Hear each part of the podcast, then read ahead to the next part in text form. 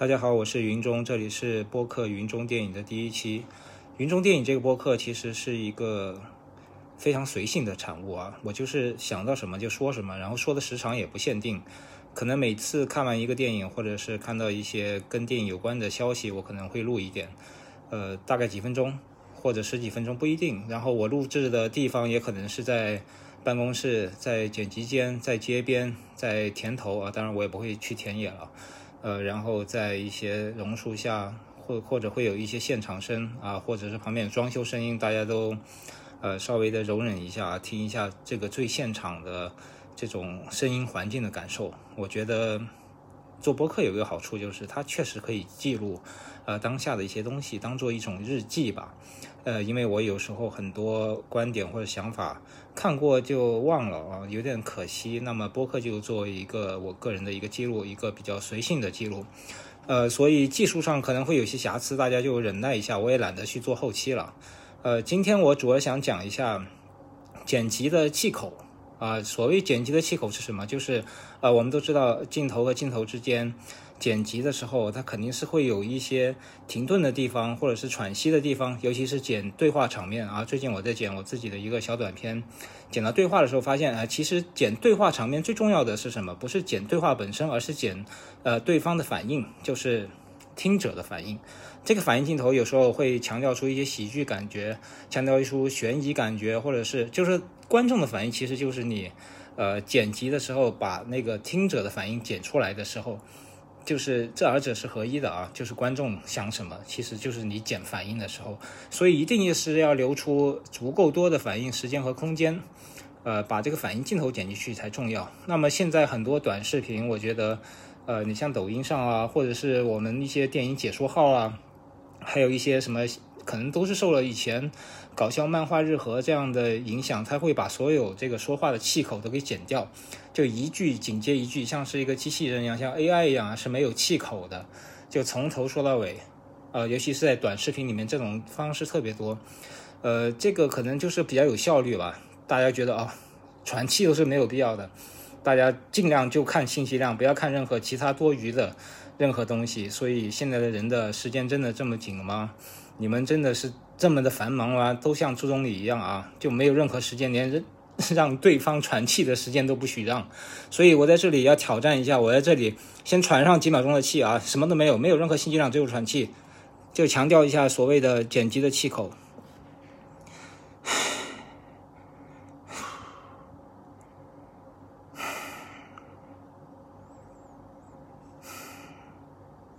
你看我讲话讲那么多，讲那么密，喘一会儿也是很正常的。所以说呢，这个喘气的气口、剪辑的气口，人的正常发生的正常的生理反应都是有高有低、有节奏的，不能永远没有节奏的一一埋头的往前赶。所以短视频的确的，呃，是我觉得把我们的审美啊，就短视频的风行，把我们的审美、把我们的节奏整个给打乱了。当然，我们也没有办法，因为这就是一个潮流，所以影视创作者有时候还得跟上这个潮流。有的时候有些片段，你还真的是剪一些没有气口的，然后但是你要搭配一些有气口的、有节奏的，有急才有缓。所以说，这种对比对于任何从事剪辑也好、从事影视工作的人也好，也是很重要的。好，讲完这个剪辑气口，我来讲一下所谓今年的一个大热片吧，就是《奥本海默》。奥本海默让我在香港看完之后，我就觉得他的剪辑气口比以前诺兰的电影是要舒服一些。虽然这个片子其实有大量的剪辑点啊、闪回啊、闪镜啊，然后很细微的一些很短的一些奥本海默脑海中的这个原子的结构啊，奥本海默脑海中的这个黑洞跟一些大型的这种星体之间的这种东西，它都会剪在了一起，然后你你会觉得哦，原来。最庞大的宇宙的运动，其实跟最渺小的或者最细微的原子的分子的结构，它是有共同之处的啊。他用这种剪辑方式，前一个小时把它剪得非常精彩，然后中间一个小时就是一个铺垫式的呃好莱坞剧情啊，就是核弹爆炸这样的一个从准备到呃建立，然后到爆炸引爆啊这么一个非常流畅的一个剪辑结构。那么最后一个小时就是剪辑，也又跳回去了，呃，一种呃黑白跟彩色的对立，然后不停的人物对话的剪辑点。就是说这三个部分，就是奥本海默，我觉得是分了三个部分啊，前一个小时、中间一个小时、后面一个小时，它的剪辑点或者说剪辑方式都不太一样。那么跟以前诺兰的剪辑比，就是我虽然只看了一遍，但我的感觉是更从容了啊，没有以前那么赶或者是那么顶硬上。那么我觉得敦刻尔克虽然这片子很好，我最近又看了一遍，敦刻尔克的剪辑就是有点顶音上的，因为它是有三个时间段嘛，大家看过就知道，三个不同的。这种时间流程，然后剪在了一起，一周、一天、一小时。那么每一个剪辑切换的时候，就是从一周的那个故事线切换到一天的故事线，从一天的故事线切换到一小时的故事线。这里面的关联性其实并不是特别大，因为很多时候都是只能硬剪，只有几个很精彩的剪辑点，比如说三者或者是两者有交叉的时候，就是一个飞机在一个小时的时候飞过那个船。呃，然后在一天的时候，它也飞过那个船。这两个时间在不同的角度和不同的这个碰撞点剪辑出来，那是很精彩的。但是大多数时候，我觉得敦刻尔克的剪辑点，由于它不是很好直接剪过去啊，它没有任何的因果关系，然后就只能靠配乐，靠那个基某哥的配乐硬轰炸，然后用这个节奏点硬卡硬剪。所以说这个气口上，你要是看敦刻尔克，就会觉得稍微的。我觉得有点硬来啊，就是它的气口并不是很顺，有的时候你喘的太猛了，有的时候又感觉到是硬喘上去、硬剪上去的。那么奥本海默，我觉得基本上是没有这种问题，就是它的剪辑点跟它的叙事结合的是很好的。那么呃，太多奥本海默细节我也不想今天讲，因为大家还没看到。那么看到之后，八月三十号上映之后，我们再聊一聊奥本海默的具体的一些镜头语言吧。我觉得是跟以前诺兰的。发挥是有更大一步的提高啊，我觉得至少在电影语言上还是挺讲究的，有几场戏特别讲究，甚至有点看出了一点库布里克的那种野心啊。当然，我不是说跟他比较，这个诺兰跟库布里克的比较，永远是被粉丝喷的一点，我就不说了啊。然后我想说的接下来是还有一个就是呃，跟奥本海默有点相似的一个电影，就是我们中国的叫《横空出世》，是讲我们啊中国六十年代。五五十年代末六十年代初研究这个中国第一个原子弹爆炸的这样的一个经历的，呃，一个一个电影。这个电影在豆瓣上的评分非常非常高啊，比奥本海默还要高。但是这部电影你要是看过的话，就知道啊，它是一个非常纯正的中国土气版主旋律吧。啊，如果从影片质量上，我觉得也就勉强及格，因为它有主旋律很多非常简单化的，呃，直白化的以及。我觉得有很多主旋律的缺点，它这个电影都有，但是它也有一些优点啊，就是它，我觉得两个演员都特别好，就是一个李雪健，呃，演冯石，然后李幼斌演陆光达，呃，这个李幼斌、陆光达这个人物就是一个科学家嘛，李雪健是演的是个军人，这个片子讲的就是军人和科学家之间的合作，然后把这个事情给办成了，然后呃，我觉得这个片子其实它有一种质朴的煽情感。所以他才会让这个普通观众觉得这么过瘾啊，因为他讲的是六十年代那个时候的故事，那时候人和理想都是比较质朴的。只要你能还原那个时候的质朴的感觉呢，它就是有一种打动人的力量。尤其里面还有非常，我觉得是非常明显的一种反美宣言在里边，所以现在人看了可能会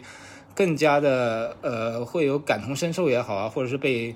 这种所谓的狗血激情给激发了也好啊，因为里面有那种李雪健有一长段的对白，然后他就说到里面有几个关键的句子啊，比如说咱中国人，中国共产党就从来没怕过他美国，然后后面还要说到啊，就是美国他这个国家很美丽，可是他动不动就欺负你，让你想对他大喊一声就 no 去你妈的，这种所谓的台词的写作啊，其实在那个年代九十年代末这个片子。那个时候大家还没有这么强烈的反美情绪啊，我个人觉得就是不像这两年中美贸易战搞得大家情绪非常对立，那个时候还没有那么对立，所以这样的台词说出来，你也不会觉得是呃利用了或者煽动了某种民族情绪啊。但是现在的人看了可能会是非常的过瘾，但是我觉得当时，呃在拍摄的时候，在演绎的时候，其实我觉得李雪健老师表现的这个。台词这段台词的气口，包括它的节奏还是非常合适的，所以它自然运用有了一种所谓的煽动力。那是他李雪健老师他自己的个人演技，呃，我觉得能达到这样的一个程度。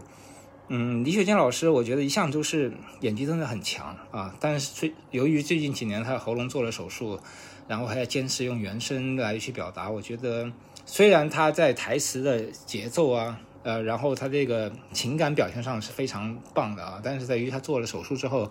呃，这个发音啊各方面确实是有点问题。我个人觉得他应该。应该是有一个配音演员去配合他会更好一点。虽然他是坚决不要配音演员，一定要出原声的。所以我们看到，呃，李雪健老师在《流浪地球》啊，在这个《封神》里面都是用原声，我觉得还是会有点影响，会有点出戏，啊。然后他演了我我其实印象最深的李雪健老师演的那一部。呃，就最近这几年的作品啊，我觉得印象最深的给我的是一部短片啊，就是张大磊的一部短片。那个短片，呃，叫什么名字？什么那个下午什么？他演他演一个老爷，然后那个说话也不多，呃，但是我觉得那那个戏倒是挺值得。那个短片非常好看啊，我感觉是有点呃早期台湾新电影那种感觉哦，叫下午过去了一半，好像是，嗯，这个片子还挺不错的。好，那先说了李雪健老师。好，我们说回这个《横空出世》吧。《横空出世》，我觉得里边，呃，有一些非常就比较典型的主旋律啊，比如说第一次他们所有的战士在的戈壁滩，然后渴得要死，然后忽然发现了水源，这个时候那一系列的那种冲下去，战士们冲下去脱衣服进水，那个慢进啊，那升格啊，我看的我都尴尬了，就是用了太长时间，然后太典型的主旋律，然后包括这个跟后面的。呼应就是那个原核爆成功之后，一群战士也跳下去，冲下去，然后又欢呼啊，脱衣服啊，就是这样的。我觉得这种特别特别老式的，可能是七八十年代的手法，用在这个电影里还是蛮打赛的，就是稍微有点土气了啊。现在如果用主旋律，应该不会用这样的东西。但是我又说回来，就是陈国新导演，虽然他的手法并不是很新颖，但是他确实能够抓住一些能够。就主旋律需要的激动人心的一些片段，虽然他那个配乐啊，那个慢动作，现在看来是有点过时，但是我觉得用来映衬这个六十年代的那个时代的人的精神，其实也还 OK 了。所以这部电影，呃，横空出世也是值得一看的。虽然它跟奥本海默完全不在一个水平线上，我觉得是，无论是对人物的真正的立体性的一个刻画，以及各种啊导演技巧啊、摄影技巧各方面技巧也是有一定差距的。呃，但是我觉得表演上啊，表演上，我觉得李雪健老师和那个李幼斌老师还是挺厉害的啊。所以啊，今天第一期就喷了这么多啊。我们我到时候想想看，呃，有什么好喷第二期？因为最近我还看了一个电影，呃，我觉得可以说一下的。然后呃，包括我在我的群里也看见大家讨论这个坚如磐石的摄影啊，我觉得咱们下一期可以聊聊这个。就是用色光进行摄影和视觉构造的一种方式和特点吧。